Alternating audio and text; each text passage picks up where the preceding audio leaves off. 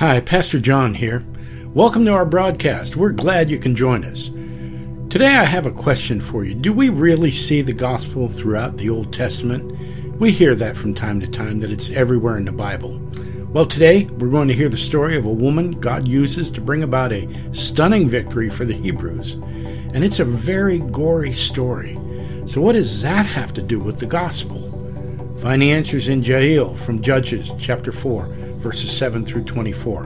Let's join the service.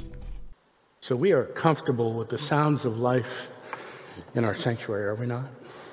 Amen. Amen. I want to give you a quick shelter update. Um, we took a meal down to the shelter last Tuesday night.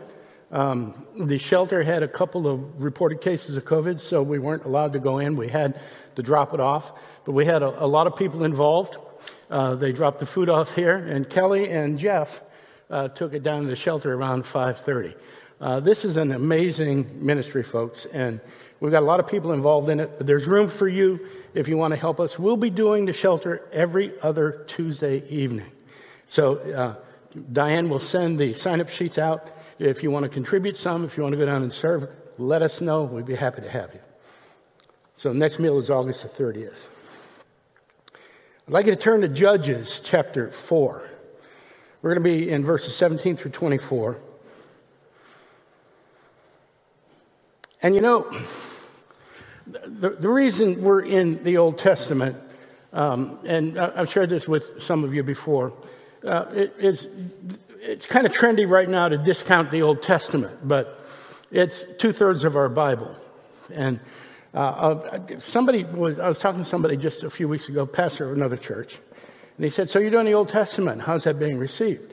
I said, I don't know. You need to ask some of our people. Not everybody's going to sleep during the sermons, so some folks are listening. But I said, you know, there's a lot, there's a lot of meat there. And he said, so are you one of those guys that believes that Jesus is in every passage? And I said, yeah. I said, but maybe not in every passage. And he went, oh, it's really, it's really because the Gospels in some others. Well, the Gospel's not in the Old Testament. Oh, yes, it is. You just need to know where to look for it.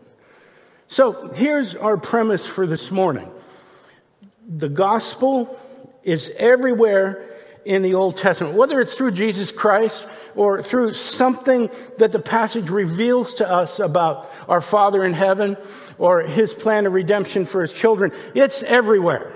It's everywhere. We're never going to understand the New Testament if we don't embrace the Old Testament because the Old Testament is filled with shadows, portents of what is to be. Now, I love that because if we're reading the Old Testament with some knowledge, we will see what's coming with the Messiah. But I want you to hold on to this because the New Testament is filled with shadows and portents of what is to be.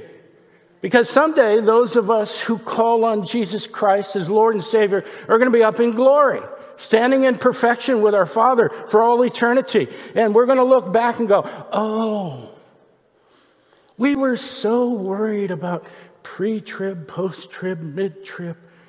And what's really important is that we're here. I think God has just enough sense humor that He'll take you whenever you think you're going to go. No. So, the gospel is everywhere in the Old Testament. And we're going to see this today in the story of a woman named Jael. So, let me give you the background. If you were here last week, you know some of this. Uh, Israel has once again fallen away from God, was under oppression from a king called Jabin and his commander Sisera. The Jews got themselves in this situation. They cried out to God. God gave them Deborah as a deliverer. She and Barak went up against Jabin and they scored this incredible victory. And our passage picks up right after that battle. It's a surprising addendum to the story of Deborah. So the story of Deborah is not quite complete yet. So there are two primary elements to the story of Jael. We see the woman in Judges 4 17 through 20. And then we see the weapon in verses 21 through 24. So let's take a look at this, this first element, the woman. The last we saw of Sisera, he was running for his life, scared like a dog, running away from things, trying to get away from Deborah and Barak. Then we see this encounter. And keep in mind, uh, Sisera is running from a woman, and he's about to have another encounter with another woman. And if you remember from last week's passage, we had that curious verse in the middle of the passage. It said in verse 11, Now Heber the Kenite had separated from the Kenites the descendants of Hobab, the father in law of Moses, and had pitched his tent as far away as the oak in Zaanannim. And this is near Kadesh. So the Kenites, let me give you some background. We didn't talk about this last week, but the Kenites show up in Judges chapter 1. There's a familial relationship between them and Moses. Scripture's not really exact about what it is, but there is some sort of relationship family relationship between the Kenites and Moses. And, and key to our story, uh, we need to understand this because the Kenite encampment is right in the path that Sisera takes to, to flee to his home. So here's what we're looking at. Here, I got three maps. Here's where the battle between Deborah and Sisera happens, right at that little red mark on the lower left. Uh, and Jabin runs from the battle. He wants to get here. And Heber and the Kenites are here. They're right in the way. The Kenites moved. Now, now this is amazing because the Kenites moved to this area about 200 years prior to the events between Deborah and Barak and Sisera. And Deborah, long before Deborah became a judge, a little bit closer to Deborah's time, Heber separates from his clan. We don't know what happened. We don't know if there was disagreement or whatever. But he built this settlement right on the spot, directly in Sisera's path to safety. So look what happens, Judges 4:17. But Sisera fled away on foot to the tent of Jael, the wife of Heber the Kenite. For there was peace between Jabin, the king of Hatzor, in the house of Heber the Kenite. So Heber has been there in that encampment where Sisera runs into him long enough to establish some sort of peaceful relationship with King Jabin. It's not totally unusual. Jabin was terrorizing Israel. Heber was right in his path. Uh, he'd want to he'd want to have some sort of good relationships with him. But Heber is related to Moses. And the only thing we can assume is not wanting to upset the apple cart with Jabin, Heber probably hasn't talked much about his relationship with Moses. So, so Jabin would not know that Heber and Jael were related, even if it's distantly, to, to Moses. So look what happens. The text doesn't say that Jabin and Heber were friends or sympathizers with each other, but there's clearly some sort of an alliance there, and there was peace between them. Enough peace that Jabin was, had, had a certain level of trust in Heber, which means that Sisera would have had a certain level of trust in Heber as well. So we find this moment in Israel's history once again turning around the presence of a woman. Verse 18 And Jael came out to meet Sisera and said to him, Now, this is important because what we need to see is that Jael is directing things. She's not responding to things. She goes out to meet Sisera. Sisera doesn't come in making demands. And she says to him, Turn aside, my Lord. Turn aside to me. Do not be afraid. Now, Jael either sees that the man is in a panic or she's heard about what's happened in the battle and this stunning defeat. Either way, there's only one reason that he would show up all by himself in her little enclave there. He's running, he's trying to get away. So the scripture says he turned aside to her into the tent and she covered him with a rug. So this guy's humiliated. Adding his humiliation, she hides him. She hides him under a rug. Some kind of covering, we're not quite sure what it was. But he's trying to maintain some dignity. So in verse 19, he said to her, Please give me a little water to drink, for I am thirsty. So she opened a skin of milk and gave him a drink and covered him. Now, the imagery here is very intentional on behalf of the author of the book of Judges. Sisera asked for water, perhaps trying to get control of the situation, let her know that he's a man of authority, he's a man of power, so on and so forth. And Jael reacts swiftly and decisively. The actions cascade very quickly in this little scenario here. She opens a skin, but not a skin of water. She gives him milk. Now, we don't know why, but I think a picture's being painted here. So she gives milk to Sisera and covers him. And it's almost as if Sisera's a little boy, isn't it? Like a little child asking for a drink of water before he goes to bed. Jael is totally in charge of the situation here, providing milk, providing comfort, and tucking the man in before he takes his nap. It's an incredible moment.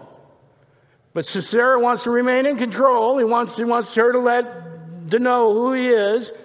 He still thinks he's in command. And he, verse 20, and he said to her, Stand at the opening of the tent, and if any man comes and asks you, Is anyone here? say no. A lot going on here, a lot more than meets the eye. It would be a disgrace for Jael to have a man in her tent. Just finding someone other than her husband in the tent would be cause for Jael to be stoned. It's how the culture was. Now, that's dangerous enough, but Jael's taking some other chances here because she just offered Heber hospitality. Now, you would think that would be the natural thing, but in this culture, it's a sole, nearly sacred duty of the husband, the head of the house. And it's not just hospitality that Jael's offering him, maybe a little bit out of order, but she's taking on an incredible responsibility because now, once he comes into her tent, she is responsible for his safety. That's kind of hard for us to understand. But this is, this is deeply hidden in the culture. It's a primary tenet and a value of the culture. And it's the reason that we see from time to time in scriptures husbands and fathers doing unimaginable things to protect guests in their house. It was a far greater disgrace and could end up being far more painful to allow a guest in your house some harm. So, Jael's putting it all on the line. Now, Sisera, he's oblivious. He doesn't seem to notice. His only concern is whether or not he's saved. Perhaps if he had been thinking clearly, he would have been double thinking Jael's motivation on bringing him into the tent. Why would this strange woman do this? But he's a terror stricken man and he's on the run. And, and the main idea that we're supposed to see here is this mighty, noble, terrorist warrior has lost all his men. He's running for his life. And he shows up filthy and exhausted at the tent of the wife of the enemy of his king. He doesn't even understand this. He's so self consumed, he's oblivious to everything that's going on around him. The great irony is that Sisera actually is speaking the truth because, figuratively speaking, there is no man in Jael's tent. There's just a scared little boy being tucked away after he's had his warm milk. But for now, what we should see here so far is Jael is a decisive woman. She's not afraid to go up against the enemy of God's people, not afraid to do what needs to be done. And that leads us to our second primary element of Jael's story, which is the weapon. Verse 21. Things take, take an ugly turn here. But Jael, the wife of Heber, took a tent peg and took a hammer in her hand. Yikes. Now, Jael's family was nomadic. They lived in tents, they had a tendency to move around. Once Heber chose a spot to stop, uh, one of Jael's many responsibilities would be to put the tent up. She would be the one that would erect the tent. So, you know, we already know Heber's a man of influence, some kind of influence. There's probably a bunch of tents around there. They're probably a little village almost. But Jael's is the primary tent, and still, Jael would be familiar with the tools that it would take to set up the tent. See, she takes these familiar implements in her hands a tent peg and a hammer. I want you to look at this image for a second. It looks fairly simple. a tent peg, and a hammer. And this is what she does with them. Then, the second half of verse 21. Then she went softly to him and drove the tent peg into his temple until it went down into the ground while he was lying fast asleep from weariness. So he died. She kills the man. Oh, this is ugly. A brutal end to an enemy of God's people. Well, okay. But what about Deborah and Barak? I mean, that's where all this started, wasn't it? Barak's story is not over. Look at verse 22. And behold, as Barak was pursuing Sisera, Jael went out to meet him and said to him, Come, and I will show you the man whom you are seeking. Now, no doubt Barak, on hearing this news, thought he would find Sisera cowering in the corner of the tent. Oh, please don't hurt me. So he went into her tent, and there lay Sisera dead with a tent peg through his temple, slain not by a noble warrior, not in battle, but in the tent of a woman. You see what just happened? Now, again, we got to put the whole passage together. In verse 7, we heard God say to Barak through Deborah this, and I will draw out Sisera the general of Jabin's army, to meet you by the river Kishon with his chariots and his troops, and I will give them into your hand. So Barak says, here's, he's going to get the victory. That prophecy's been fulfilled. He's got the victory. The army's been defeated. But it's not turning out the way that Barak thought. Sisera has been given into Barak's hand, but Jael has gained the victory over Sisera, fulfilling the second prophecy that Deborah spoke over Barak. If you remember, Barak refused to go unless Deborah said she would go with him. Judges 4 9, she said, I will surely go with you. Nevertheless, the road on which you are going will not lead to your glory, for the Lord will sell Sisera into the hand of a woman. We all thought it was Deborah, didn't we? Then Deborah arose and went with Barak to Kadesh. So the woman who gets credit over Barak for defeating Sisera is not Deborah, it's Jael. And that's just part of the battle. I mean, these are pretty stupendous events so far. But there's more. Verse 23. So on that day, God subdued Jabin, the king of Canaan, before the people of Israel. And verse 24, and the hand of the people of Israel pressed harder and harder against Jabin, the king of Canaan, until they destroyed Jabin, king of Canaan. So oddly, the story, the whole scenario of Deborah, Barak, Jabin, Sisera, Jael, ends with none of them, and this is intentional. It ends with God. God gaining the victory. Ultimately, the tale of, of this war between Deborah and Jabin is a tale of the whole book of Judges. It's not about people, it's not even, not even about Israel, really. It's about God gaining victory over the forces of evil and over the darkness that threatens his people. It's a thread that runs through the entire Bible. And we need to pick up on this as we're reading the Old Testament because in the New Testament, God will gain the ultimate victory when he sacrifices his son. Amen? So there's the two primary elements of the story the woman. Another woman God is placed in a key position Stop and think about everything that had to happen for her to be there. It's really amazing, isn't it? I mean, he moves the family in 200 years prior to that moment. Some event occurred and made her husband move away from the clan to separate from him. An unlikely relationship had to form between Heber and King Jabin, and somewhere along the line, the fact that his family was related to Moses just never seemed to rise to the surface. Everything had to conspire to place this woman in this tent at this precise moment, at the moment that Sisera was coming through. Your life like that? Mine is. You know, if we really believe that God is sovereign, then nothing is a coincidence. Nothing that happens, if God is truly sovereign over all things, There's no such thing as coincidence. And I could look at where I'm standing today and go back through every major event in my life and every minor event in my life and go, oh, all of that put me on the path that led me right here. I'm sure you have the same story. So, what God's showing us in this little vignette about Jael is that He's in charge. He's in charge. He's arranged everything for this woman to be standing there when Sisera comes through the camp.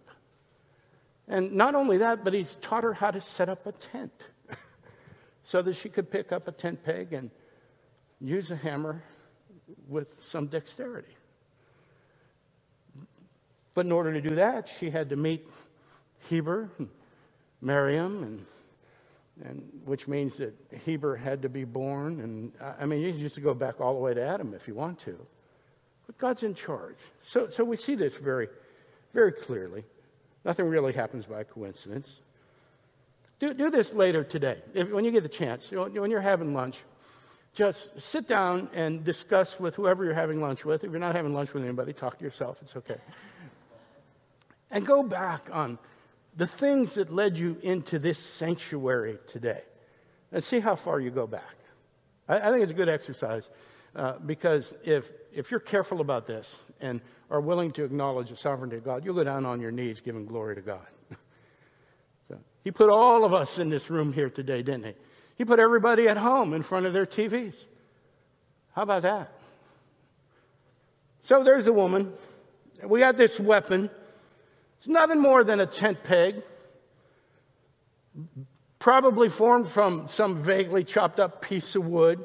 It might have been made of metal at the time. They were working with metal at the time, but I kind of like wood for this context, don't you? I'll tell you why in just a second. Jael needed a hammer to drive the tent peg in, probably made of a wooden handle and some thongs and leather straps to hold it all together. These these are the tools of God's deliverance for his people. Nothing special. It's common hand tools. So we have some practical lessons here. Once again, we see a woman playing a key role, and in it, the men are in no way diminished. The men aren't threatened. Barak's not devastated. At least we don't think he is. I mean, later on, he shows up in Hebrews 11 as a pillar of faith. They're not threatened unless they're the enemies of God's people, then they're in big trouble. Because if they're the enemies of God's people, they're the enemies of God. So there's another lesson that we probably ought to be uh, pretty choosy about where we decide to take a nap. We're checking Kelly out this afternoon, see if she's got a tent peg anywhere. so we see Sisera making this huge mistake, this assumption that because Jael's husband has a relationship with Jabin, that Jael is a safe haven for him. We should be careful to make assumptions about people, folks. We're standing here in this divided culture. And we have a tendency to draw lines in the sand and try and determine who's on one side and who's on the other. And I'll guarantee you, you're watching guys on TV and hearing them on podcasts and watching them on YouTube. We don't know the slightest thing about these people. We don't know who they're aligned with. And if you keep your ear to the ground, you're going to find out they move. As the population moves, as the sentiment of the culture moves, they move. So we shouldn't be making assumptions about people that got Sisera killed. Okay, that's good. But our original theme was is the gospel really everywhere in the Old Testament? Where is it in this passage?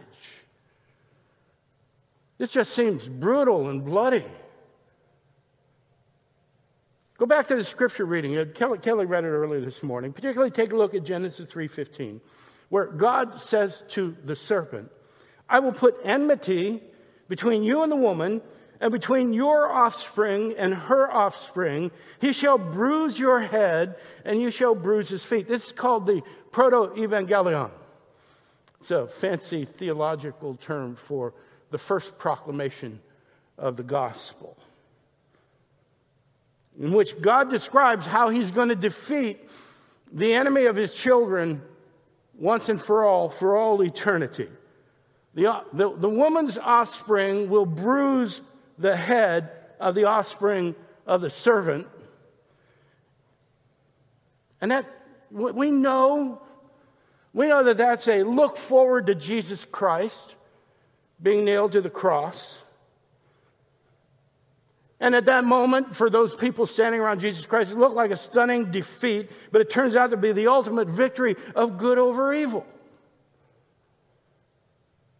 So we just got another short preview of that in Jael's story. And we see the fulfillment of that story in, in, uh, of Genesis 3 in Matthew, Luke, and John. But John records it this way. Listen carefully, John 19, 16. So he delivered him over, Jesus being delivered over, to be crucified. So they took Jesus, and he went out bearing his own cross to the place called the place of the skull, which in Aramaic is called Golgotha. And there they crucified him. There, there, on the hill of the skull, brothers and sisters, God uses his own son's body as a hammer and the cross as a tent peg, the ram the sacrifice to end all sacrifices into the hill of the skull and destroy the ultimate enemy of God's people once and for all. It's incredibly graphic imagery. And that story that happens on that hill of the skull is just like the story of Jael.